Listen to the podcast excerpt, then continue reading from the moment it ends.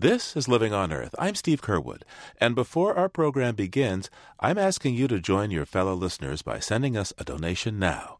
It's easy to do at loe.org or call me at 800 745 8810. Thanks, and now for the show. From Public Radio International, this is Living on Earth. I'm Steve Curwood. This summer, the country is roasted in the worst drought in two generations, heightening concerns about climate disruption. Nobody can look at our continent this summer with its record wildfires, its record heat waves, and not have some deep foreboding about what is happening on this earth. Writer Bill McKibben lays out what he calls terrifying new math related to our addiction to fossil fuels. Also, a new engineering feat, but the world's fastest car will hardly save gas. It goes a thousand miles an hour. There is a tremendous sense of awe about enormous power and uh, enormous quantities of almost anything, particularly uh, uh, vehicles for speed. That and more this week on Living on Earth. Stick around. Support for Living on Earth comes from the National Science Foundation and Stonyfield Farm. From the Jennifer and Ted Stanley studios, this is Living on Earth. I'm Steve Curwood. First, there was an early hot spring, and then a broiling summer, and now about half of America is sizzling in the grip of drought. At a rash of tornadoes, early tropical storms, and widespread ice melt, and many observers point to climate disruption. Bill McKibben is one of the most outspoken American voices on the question of climate. His nonprofit group, 350.org, organized the largest global protest in history. Now he's taking his message to the pages of Rolling Stone magazine with his treatise, Global Warming's Terrifying New Math. Bill McKibben, welcome. Hello, Steve. How are you? I am well, although your article says that clearly the planet will not be well if we continue on this path. Yeah, I, am afraid that you know even these, even to me, these numbers came as something of a shock. They really shouldn't have, because of course, I've been doing this a long time. I wrote the first book about all this almost a quarter century ago, The End of Nature. We, we, we can't we can't be that old that I was in touch with you back in 1989 when the end of end of nature came out and we were getting this program started. Yeah, you thought one book would eh, do it, huh? Eh, well, I was pretty sure that that would be all it would take. But it turns out that's not quite how change happens. And in fact, what's happened over the quarter century is really that we've lost more than we've won. Um, as you know, the amount of carbon keeps increasing that we pour into the atmosphere, and the temperature keeps going up. What's new, and it's thanks to some financial analysts and uh, accountant types in the UK, is that we now have a kind of better mathematical grip on why, unless we change things very dramatically, this is uh, all but inevitable. And that's what the, the math in this piece is about. And by the way, a little bit of math on your own article uh, in Rolling Stone. Um, as we're speaking, the magazine actually wasn't on the stands, just online. Uh, you're approaching 100,000 likes online. I feel very well liked, yes. Uh, it's um, interesting because it's a kind of long piece, 6,000 words, and it has a lot of numbers in it, and yet people seem very eager to read it and to share it. And it's, I think Rolling Stone said it may have gotten the most views of anything they've done in, in a long time. I think there's a lot of people looking around at the drought and the wildfire and the heat waves, really starting to come to terms with the fact that we're in trouble and trying to figure out exactly the contours of that trouble. All right, so now, as they say, let's do the numbers here. The first number that you have uh, in your article is 2 degrees Celsius. Yeah. Why is that important? Well, it's important mostly because it's the one thing that the whole world has agreed on about climate change. All our dysfunctional governments that haven't gotten anything done have nonetheless, time after time, put their name to pieces of paper saying we can't let the temperature rise more than 2 degrees Celsius, about 3.6 degrees Fahrenheit. Now, frankly, that number is too high. We've raised the temperature about one degree Celsius, and we've already melted 40% of the sea ice in the summer Arctic. If we were at all sensible, we would do everything we could to stop right here. And yet you say it's not enough. Well, here's the thing were we to hope to stay below two degrees, to have a reasonable chance of keeping the world's temperature increase below two degrees, the scientists tell us that we can only emit about 565 gigatons more carbon. We're emitting about 30 gigatons a year and increasing that about 3% a year. That's how much coal and oil and gas we're burning. So that gives us eh, 16 or 17 years, which is bad news in and of itself. But the real bad news, and the, the number that was the really scary one for me in this piece, is the amount of carbon that the fossil fuel companies and the countries that kind of operate like fossil fuel companies, think Venezuela or Kuwait, the amount that they already have on their books in their reserves, that's about 2,800 gigatons, or about five times more than even the most conservative scientist or government says that we could safely burn. So let's look at the money that's involved. The researchers you cite here say that there's five times as much oil and coal and gas uh, on the books of various uh, energy companies as climate scientists think is safe to burn. So that we have to keep uh, four out of five of those uh, barrels of oil and, and, and tons of coal underground. And at current market value, that means a write off of something like $20 trillion. That's bigger than the United States deficit. It's larger, probably, than the bubble that surrounded housing how do you persuade corporations to give up $20 trillion in assets? Well, it's possible you can't, but the only way you can is to, since we're never going to have as much money as they do, is to build movement, to work in different currencies, you know, passion and spirit and creativity. And sometimes, at least for a while, it works. Last year at this time, everybody told us that it was absolutely inevitable that the Keystone XL pipeline would be built and, and built this year. We organized the largest civil disobedience action in 30 years in this country. And at least for now, it's not been built.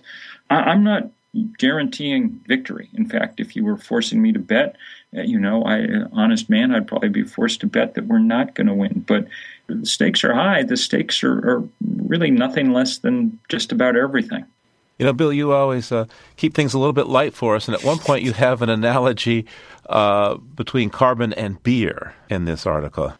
I'm glad you picked up on that because it's, uh, well, it's a subject dear to my heart.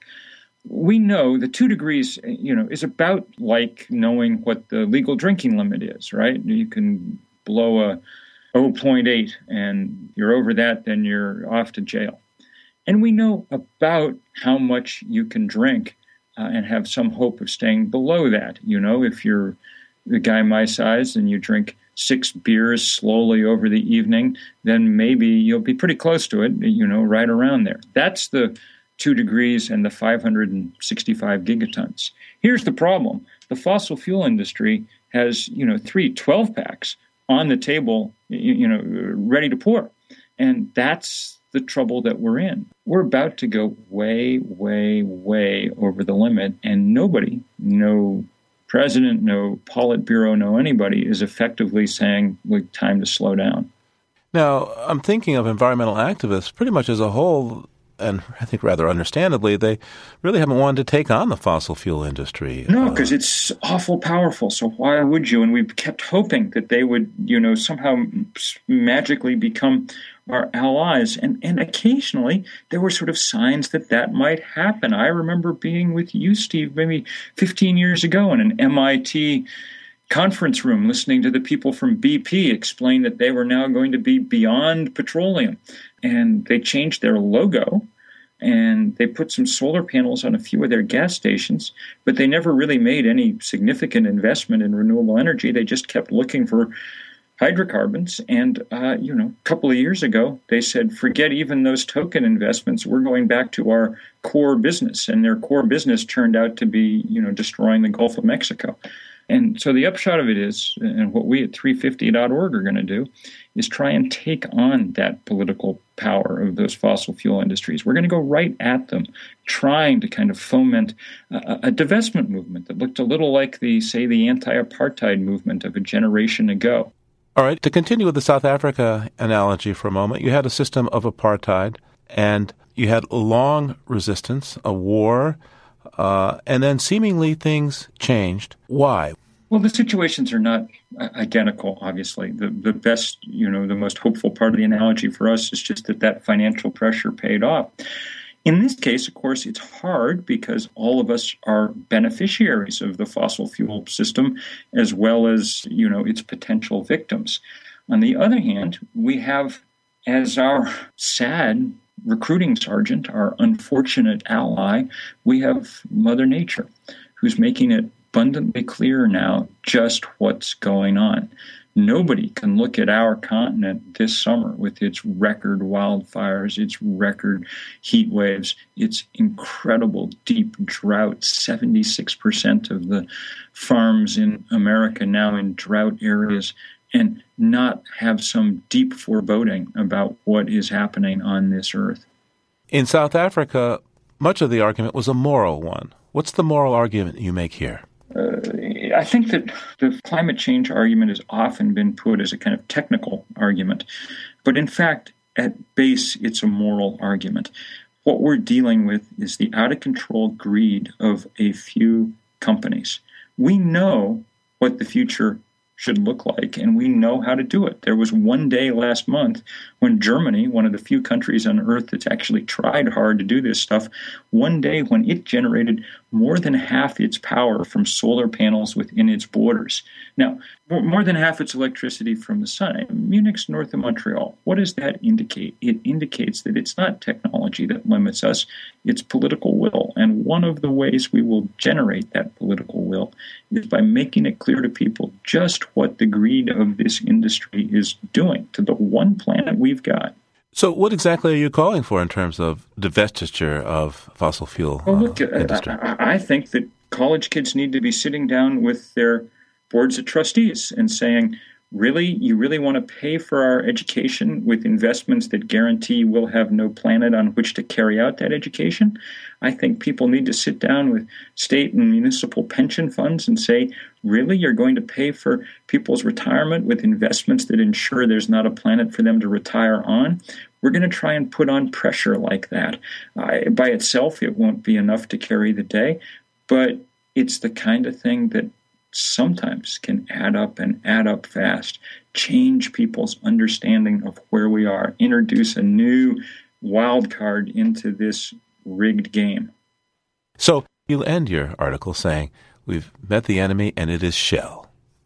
I uh, was reflecting on the fact that we've been told very often that this is a personal problem, a lack of uh, willingness on the part of people to change. And yes, we need to take shorter showers and drive smaller cars, and many of us have worked hard on those things.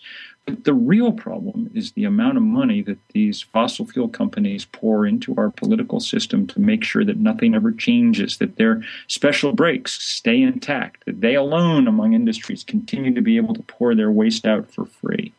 And that's why, when you get right down to it, in any kind of real mathematical analysis, with apologies to Walt Kelly, we have met the enemy, and they is Shell and Chevron and Conoco and Exxon and all the rest. But, Bill, you could say that we're the enemy too, because we have all our money in the 401ks, uh, the pension funds, uh, various endowments invested in those companies that you just mentioned. They make a very fine return these days. And let's hope that we can bring ourselves to uh, part at least with some of that easy return because the uh, long term return on that investment may not be held exactly, but it's got a pretty similar temperature. Bill McKibben's latest article in Rolling Stone is entitled Global Warming's Terrifying New Math. Thanks, Bill, for taking the time with me today. Take care, Steve.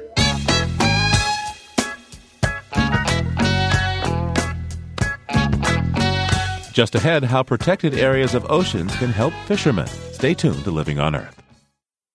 It's Living on Earth. I'm Steve Curwood. Brazil is renowned for biodiversity. There's the Amazon rainforest, of course, but the Atlantic Ocean offshore from Brazil is also teeming with diverse life.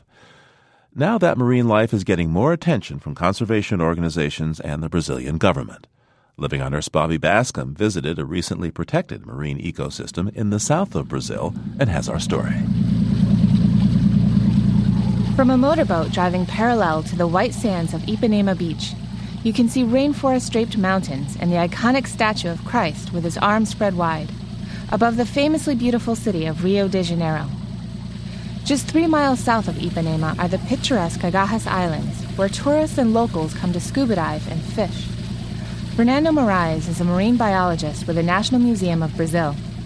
He stands on the bow of a motorboat anchored off one of the islands. No, this is very common. This kind of fishing, the like recreational fishing uh, spending the day here fishing and drinking beer, of course. You can see by the shapes of the man.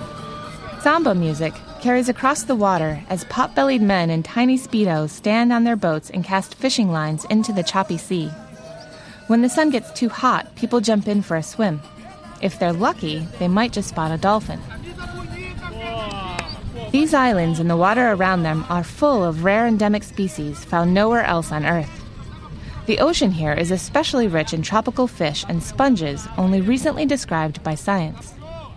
Above the water, the islands attract birds that come here to nest and breed. Flocks of birds fill the sky brown boobies with bright blue legs, black and white frigate birds with bulbous red throats that they puff out to attract a mate. The ones with the the big red throat, they are the males of the frigate birds, and we are in the middle of the nesting season most of them with the, the red color very brilliant. And that's a signal for the female that they are strong ones, they are being successful in catching fish, they will be able to feed their, their youngs. The sky is just thick with birds. Do you have any idea how many there are out here? We have an estimate about 5,000 frigate birds nesting on these islands and more about 2,000 brown boobies. Those numbers make the Cagarras Islands archipelago the second largest nesting area in Brazil for boobies and frigate birds. In 2010, the six islands became Brazil's first federally protected natural marine monument. Divers and fishermen can still come and enjoy the water, but they are not allowed to catch anything within 30 feet of the islands. People are not allowed to land on the islands anymore either, leaving nesting birds in peace. Before the islands were protected, fishermen camped here and often left trash behind. Volunteers took more than 175 pounds of garbage from one island in a single cleanup day.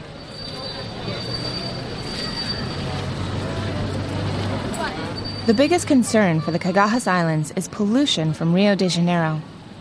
It's just three miles away and is home to more than six million people. It's also one of the largest industrial ports in the country. Fabiana Bicudo is in charge of the Cagarras Islands project for the government of Brazil. We are very near with a big city, so we have impacts like organic waste, organic waste that comes from the city, and also the big vessels all waiting to enter the city, and we have the residual oils in the water because of this activity. There's another potential threat from oil drilling. On the horizon are a handful of deep water oil platforms. Petrobras is the largest oil company in Brazil and also the sole sponsor of this island conservation project. It paid for the nesting bird count and all of the scientific research related to the project. Petrobras invests in conservation programs like this to offset some of their environmental impacts elsewhere. In the two years since the islands gained federal protection, Fabiana Bicudo is already counting successes. In the past, fishermen used bombs and poison to force the fish to the surface, but no longer. We don't see these kind of activities. We don't see anymore at the islands, and it is better because divers and visitors uh, feel safety to be there. So we have uh, uh, bad users coming out and good users coming. in. And the government wants to encourage good users and sustainability. In the future, it plans to increase the 30 feet no fishing zone. But marine biologist Fernando Moraes says even 30 feet is significant. That by itself is very important because you have place for the fish to reproduce and the invertebrates and all that, and a, a place where the the nature is allowed to develop itself without any kind of pressure. It's very important. The shallow rocky margins of the islands are nurseries for marine life. The government has been working with local fishermen to educate them about the importance of this area for breeding fish. The message seems to be paying off. Manasi is 23 years old and has been fishing here since he was 12. Duas gerações, três gerações. Meu avô, bisavô, todos eram pescador. Meu pai. My father fished here. My grandfather, my great grandfather, many generations. Eh, I think this is a very important area for the fish to reproduce. So if we protect it now, there will be more fish for us to fish in the future. That's the hope, though of course they don't know yet if it will work. But for fishermen, tourists, and environmentalists, Rio's first federally protected marine monument is a promising first step. For Living on Earth, I'm Bobby Bascom in Rio de Janeiro, Brazil.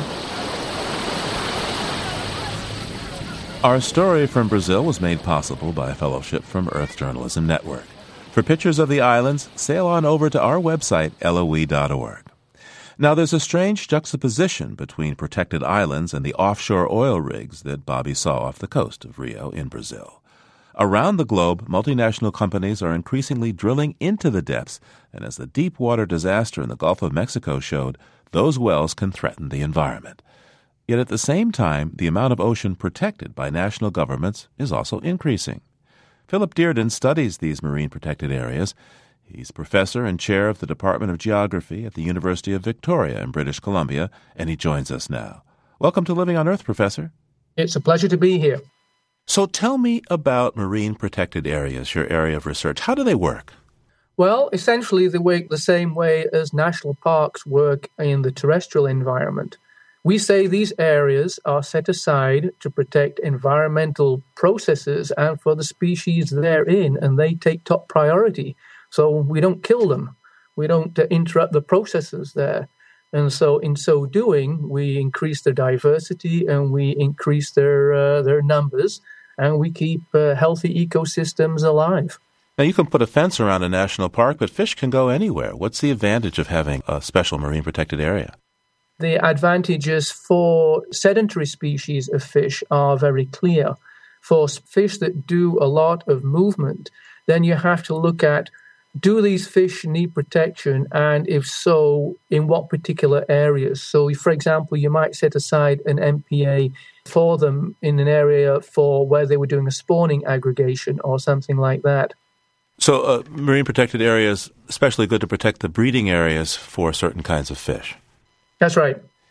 So, um, uh, Bobby Bascom did a story about some protected islands off Rio de Janeiro in, in Brazil. And the limits only go a few feet from shore. I'm wondering, I mean, just how big do you have to have a marine protected area for it to be uh, effective as a conservation device? It's just like the terrestrial environment that, uh, in general, larger areas were much more ecologically effective. So, the larger the area, the better that it is as well, you have a lot of edge effects on these uh, on these marine protected areas. If you have people fishing around the outside and you've only got 30 feet protected, fish don't have to uh, swim very far to become unprotected. So 30 feet would be uh, smallest that I've ever heard of. Generally, the science suggests that at least 30% of every marine habitat should be in a no-take zone, should be protected. So tell me, What's your favorite marine protected area around the planet? Whoa, that's a that's a tough one. Uh, we spend a lot of time working in Thailand, and I've been take, undertaking studies there for almost thirty years. I still love the the diving off the reefs there. There's still some wonderful coral to be seen. Uh, still quite a high abundance of fish. When I go to big areas such as the Great Barrier Reef in Australia, I'm also awed either just the scale of them and the scale uh, and the efficiency of the protection in those kinds of areas. And how effective do you think that uh, the marine protected areas have been there off Thailand, have been off the Great Barrier Reef? How effective is this as a conservation measure? Well, the research is very strong that when you do establish a protected area in the ocean, that the numbers of fish increase, the diversity increases, the size class of the fish increase, and uh, along with that, there are other components of the ecosystem that also increase in their overall abundance. And so they've been proven to be extremely effective. And uh, some of the best results on that come again from the Great Barrier Reef and from monitoring that has been uh, undertaken there. Uh, Professor Dearden, I understand that part of your work focuses on incentive based conservation. Uh, please tell me a bit about that. Well, the way that most protected areas are protected is by a national legislation and policy and then we pay park guards to come and enforce those regulations and policies. But the optimal situation is when local people, in fact, see it in their own best interest to protect the conservation values. In terms of fishing, uh, the research clearly shows that over 10, 15 years' time, generally fishing returns improve because you have a spillover effect from the MPA into the local fishing areas, so there'll be more fish to catch. Other ones relate to transformation of the economy.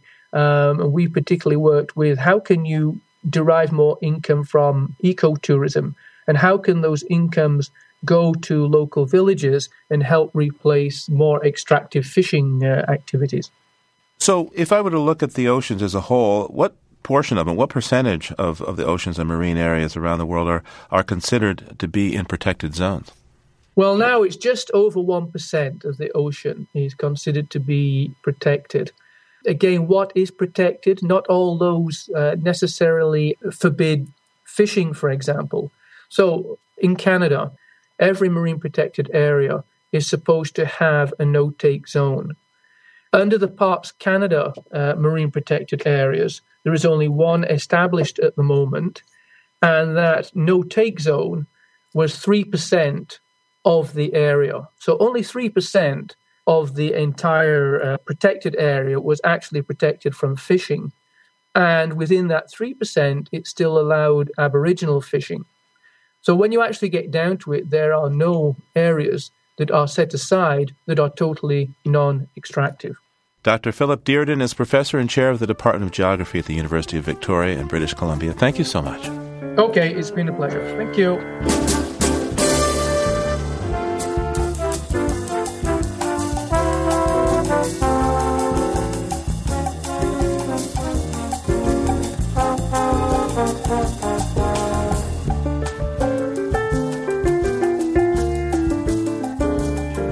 This week we have another installment of the Living on Earth Orion magazine series, The Place Where You Live. For more than a decade, Orion has invited readers to put their memories of home on a map and submit essays on their website. And now we're giving them a voice.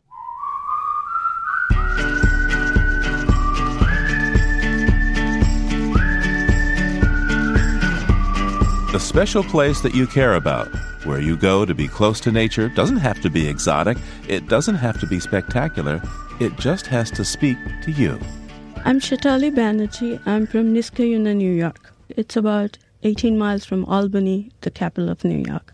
I'm a biomedical scientist and a science writer, and I also write essays, travel narratives, short poems. And this is a piece that I wrote about a park that I visit often. It is on the banks of Mohawk River, which is a tributary of the Hudson River. It's my place to contemplate, to write, and uh, I also do a lot of bird watching there. There are uh, several species of birds, common birds, but I do look at them.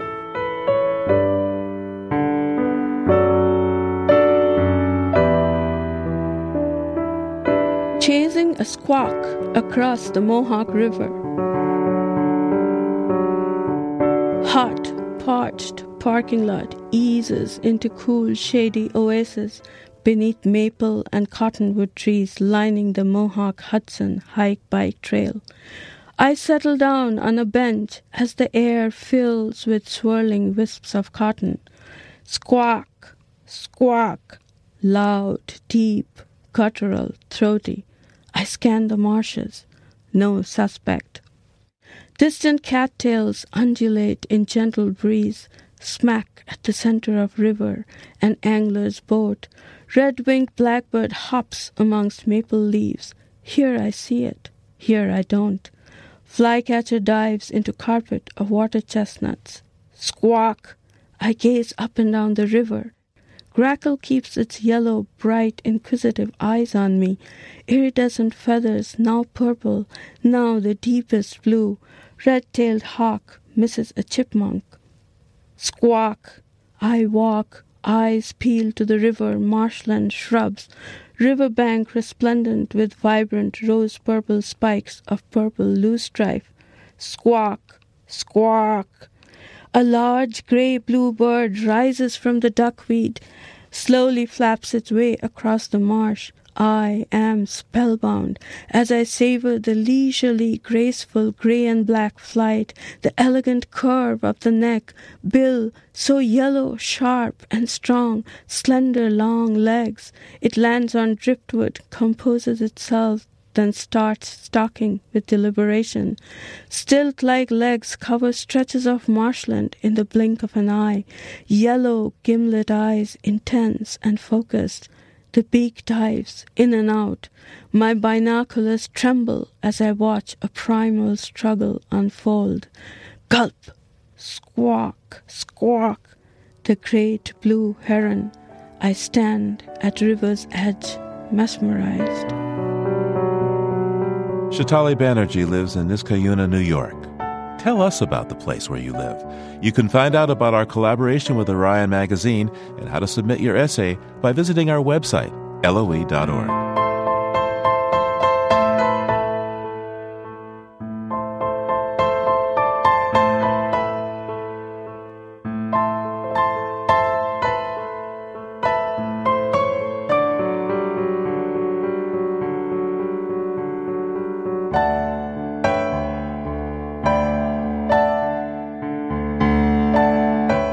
Coming up, how our passion for sports is being harnessed to green America. Keep listening to Living on Earth.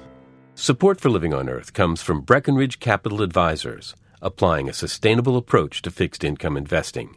www.breckenridge.com. The Grantham Foundation for the Protection of the Environment, supporting strategic communications and collaboration in solving the world's most pressing environmental problems. The Gordon and Betty Moore Foundation and Gilman Ordway for coverage of conservation and environmental change. This is Living on Earth on PRI, Public Radio International. It's Living on Earth. I'm Steve Curwood.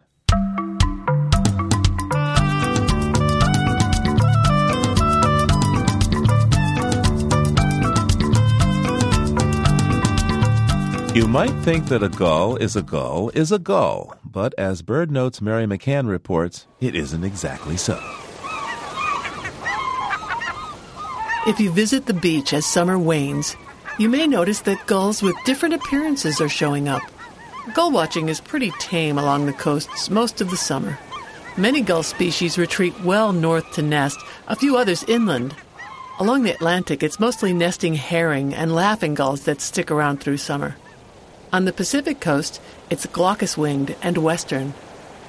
But by late August, the picture begins to change. Bonaparte's gulls begin arriving along both coasts and at the Great Lakes. These small, sleek, black headed birds begin flocking south in August.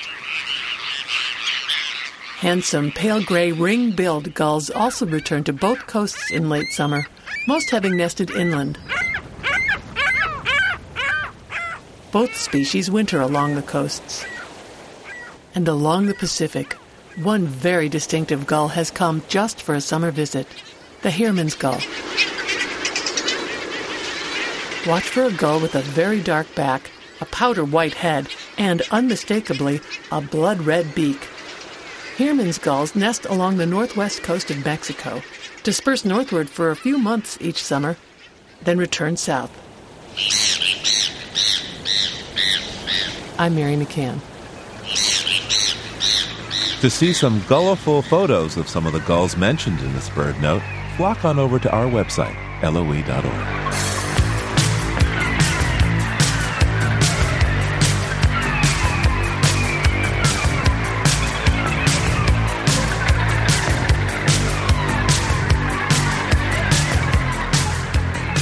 Now, you might have noticed that the Olympic Games are currently underway in London.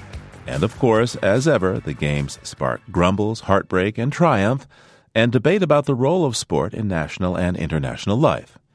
The London Games are selling themselves not only as a way to revitalize a rundown part of the city, but also as the greenest Olympics, with plenty of venues designed to be recycled. But Alan Hershkowitz argues that sports can have a huge influence on environmental attitudes whether or not it's an Olympic year. He's a senior scientist at the Natural Resources Defense Council and directs its sports greening project. Mr. Hershkowitz, welcome to Living on Earth. Thank you. It's a pleasure to be here. Now, you point out that sports are enormously influential culturally. For example, the sports boycott uh, effect on apartheid era South Africa, or say Jesse Owens' spectacular success at the 1936 uh, Olympics uh, in Germany. But tell me, really, do you think they can change environmental attitudes? Well, it's interesting. Clearly, we need a cultural shift in the way we think about environmental stewardship. Congress, our government, is not leading the way on global climate disruption, on biodiversity loss. Based on past cultural shifts, it's clear that government doesn't always lead the way. Gender equality, it was not Congress that led the way on gender equality, civil rights. It was not the government that led the way. There was a cultural shift in the United States about race relations, and that forced Congress to act. So what we're seeing is cultural shifts are led not by government, but by the people. The sports industry is enormously influential. 13% of Americans say they pay attention to science, 61% say they pay attention to sports. Professional sports is also nonpartisan, it's not political. So if there was ever an industry that could confirm for us the nonpartisan mainstream nature of environmental stewardship, the need for better environmental stewardship, the sports industry is a great spokesperson for that cause. Which sports in particular do you think have the power to get us to change our environmental attitudes? Well, I think, you know, all sports can play a role. Obviously, Major League Baseball, NASCAR, uh, National Football League, the National Basketball Association, the U.S. Tennis Association, uh, Major League Soccer, all of these sports leagues and their teams are now using some form of renewable energy. They have some recycling programs and composting programs. They're all looking at energy efficiency. They're all looking to use renewable energy. They're all looking at how to enhance waste management and also fan engagement. The National Hockey League and the National Basketball Association earlier this year ran two public service announcements in one week that was seen by 45 million people, encouraging people to recycle and to think about renewable energy and to think about water conservation. Now, what evidence, uh, Alan, do you have that the green ideas of sports uh, uh, enterprises and various officials, that their green ideas are rubbing off on sports fans themselves? Well, you know, people don't go to sporting events thinking about the environment. But when you show up at the U.S. Open Tennis Championships, you see a public service announcement by Billie Jean King, and another one by Venus Williams, and another one by the Bryan brothers talking about local food, organic food, recycling, using mass transit. Do we know that this is having a, a transformative effect? I don't know. But I'll tell you, the fact that these businesses, global businesses with iconic participants, is encouraging people to think about environmentalism can only help us. And remember, outside the family, the most iconic role models are often athletes and entertainers. Now, a cynic would say, well, but they're supposed to do that. It's sort of like the 55 mile an hour sign. They're, you know, they're everywhere on the highways, and, you know, who pays attention? Well, we could be cynical about it, but, you know, to me, the fact that sports is embracing environmental stewardship represents a watershed in the history of the environmental movement it's kind of interesting that the modern environmental movement, which started over 40 years ago, had not collaborated with professional sports until recently. Given its cultural significance, it's such an iconic industry. It's one of the most culturally influential industries in the world. Remember, companies pay billions of dollars every year to have their brand name affiliated with professional sports. Coca Cola is one of the biggest sponsors of the Olympics and has been for 80 years clearly they think that messaging affiliation with professional sports is good for branding. If it's good for branding for Coca Cola, why is it not good for branding for environmental stewardship? Alan Hershkowitz, I got to ask you about the London Olympics. You were over there. How impressed were you, and how green are they uh, compared to what they had hoped for? The greening initiatives at the London uh, Olympics are extraordinarily broad and diverse and it ranges not only from uh, reducing carbon emissions, they're trying to reduce their carbon emissions by 50%. They're trying to uh, actually ensure 20% of the energy is used from on site renewable energy sources. They're looking to reduce waste by 90%. They're looking to provide 100% of the spectators with opportunities to arrive by mass transit or bicycling or walking. They have created the largest new park in Europe in 150 years. the housing is designed with sustainability and energy efficiency in mind. This Olympics really, uh, I think, has one of the most ambitious environmental agendas of any sporting event in history. Are they achieving it all? Definitely not.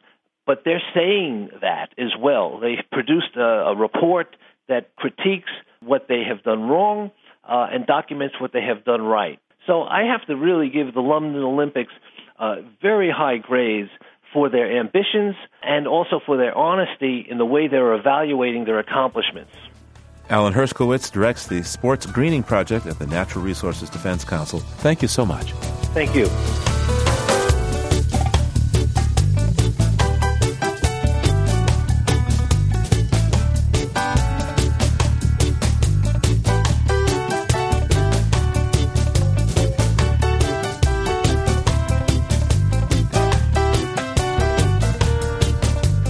The Olympics showcase the power, speed, and skill of the world's most elite athletes. But not too far from this year's main Olympic venue, a team of engineers is building a car that will also highlight power, skill, and especially speed. It's an automobile that will go a thousand miles an hour. From the IEEE Spectrum Radio special Fastest on Earth, Lisa Raffensperger traveled to London to attend the car's first public appearance. They rolled up in Porsches, Jaguars, and Ferraris middle aged men wearing loafers and carrying backpacks piled out of cars. Antique roadsters and pristine Bentleys pulled up onto the grass to park. I, on the other hand, made my grand entrance to the London Motorsports Festival in slightly humbler fashion. Spicy Goodwood, ladies and gents, Festival of Speed. On the free shuttle bus. The Festival of Speed, held outside London every year, is a car lover's dream. Festival of Speed Radio on the way in, in association with the Telegraph. You will have heard uh, my colleague Chris Druitt talking to some of the great characters from across the pond. Vintage Indy 500 cars roared by on the racetrack. Slick Formula One racers stood on pedestals under the summer sun. A crowd began settling into the bleachers. One man poured himself hot tea from a thermos. But the most stunning car on the fairgrounds that day wouldn't grace the track. It won't appear in a showroom. Only one man will ever sit behind its wheel. Tucked away in a tent off to the side was a car unlike any that's ever been built. A car that will go four times as fast as the fastest car you can imagine. A car that will drive faster than the speed of sound. Just once in history has a car broken the sound barrier. That was in 1997. The car was the Thrust SSC for supersonic car, a slender black needle flanked by huge jet engines. It was built by a team of British engineers led by Richard Noble, and its driver was Royal Air Force pilot Andy Green. In the Nevada desert, Green piloted the car to a land speed record, 763 miles per hour, breaking the speed of sound.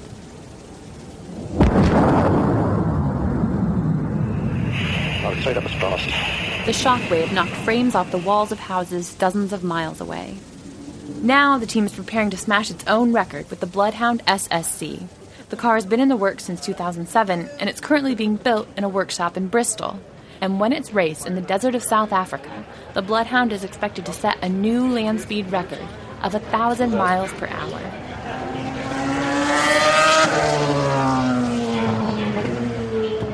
First thing you notice about the Bloodhound is its size.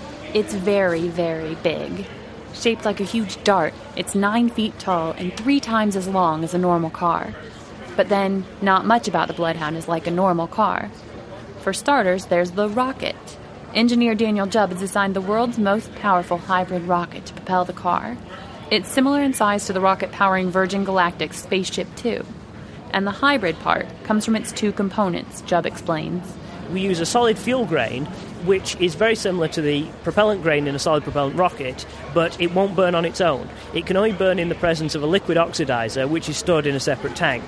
Now, that gives you the ability to turn off the flow of oxidizer and shut the system down. So, it's the ideal candidate for use in a land speed record car because you have that element of controllability while retaining some of the simplicity. The rocket's built into the bottom of the car, and above it, just behind the cockpit, is the car's other propellant, a fighter jet engine. what we have with Bloodhound is a, a really quite elegant solution with the jet engine and the rocket. The jet engine is an EJ200, it's a proven, well established unit, and it's, it's very controllable.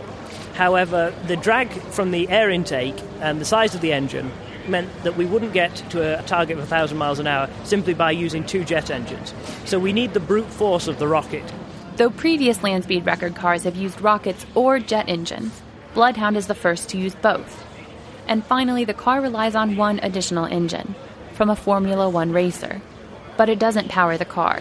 It's needed just to pump the liquid oxidizer into the rocket at a flow rate fast enough to fill a bathtub in three seconds. Putting all those components into one vehicle was the job of Chief Engineer Mark Chapman, and it came with its fair share of headaches. The problem is that the lower altitude you go, the thicker the air becomes. Now, although aircraft do fly at twice the speed of sound, and the, the Typhoon, the aircraft we have the engine from, that flies at twice the speed of sound, it cannot do that at the altitude that we we're driving the car at. In fact, nothing has gone that speed at the altitude we're going at. So we have to be very careful with how we get the flow into that engine.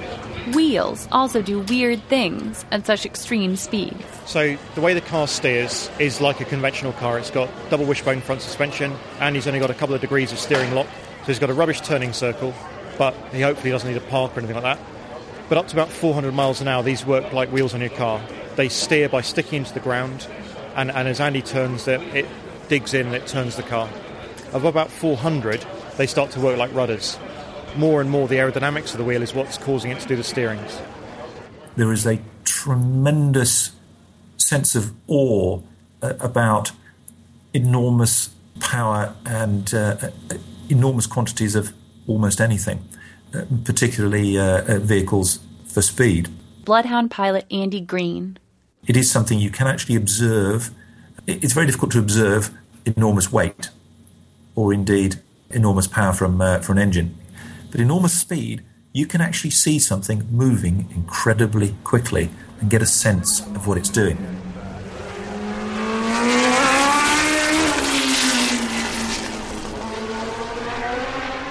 But if you want to feel what it's like to drive faster than the speed of sound, not just to observe it, here's the closest I can offer. Going on now. Okay. Disconnected. Bye. A video recording takes us back to 1997. Andy Green is settling himself into the cramped cockpit of the Thrust SSC. All you can see out the windshield is desert, with a white line stretching toward the horizon. SSC ready to roll. The car responds slowly to the throttle, but then starts picking up speed. And by 200 miles an hour, I've got full power on. The equivalent of 100,000 horsepower is now accelerating a 10 ton car at over 20 miles an hour per second. So the car is literally going from 200 to 300 in five seconds, into 400, another five seconds, into 500, and so on. Two good nozzles looking for max. 500 600, the car is fishtailing. It veers 50 feet from the line we're driving. 700. Approaching 700 miles an hour, the airflow starts to go supersonic. You enter the measured mile, where you will be timed, and the mile is over. Measured mile, measured mile. The actual measured mile itself takes 4.7 seconds. Immediately, you close the throttle, and all your weight plows forward. And that's there's a huge uh, physical change for me from being pinned back in my seat to being thrown forward into the uh, into the harness. When you've slowed enough, you apply the brakes. And then it all starts to happen in slow motion. By the time you get down to 200 miles an hour, it does actually feel so slow that you could just get out and walk. And as you come to a stop, just two minutes after setting off, you're 13 miles from where you started, and you're the fastest thing that's ever crossed the Earth's surface. I'm Lisa Raffensperger. Our story on the Bloodhound car is from the IEEE Spectrum magazine special Fastest on Earth. Publication received the 2012 National Magazine Award for General Excellence. Here he comes, here comes Speed Racer. He's a demon on wheels. He's a demon and he's gonna be chasing after someone.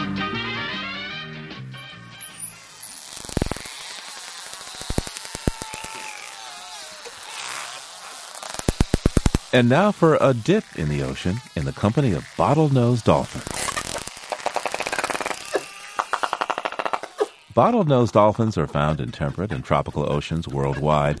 They use a series of clicks for echolocation to find prey and communicate. This dolphin pod was recorded in Milford Sound, New Zealand, by Dr. Oliver Boisseau for the British Library CD Sounds of the Deep.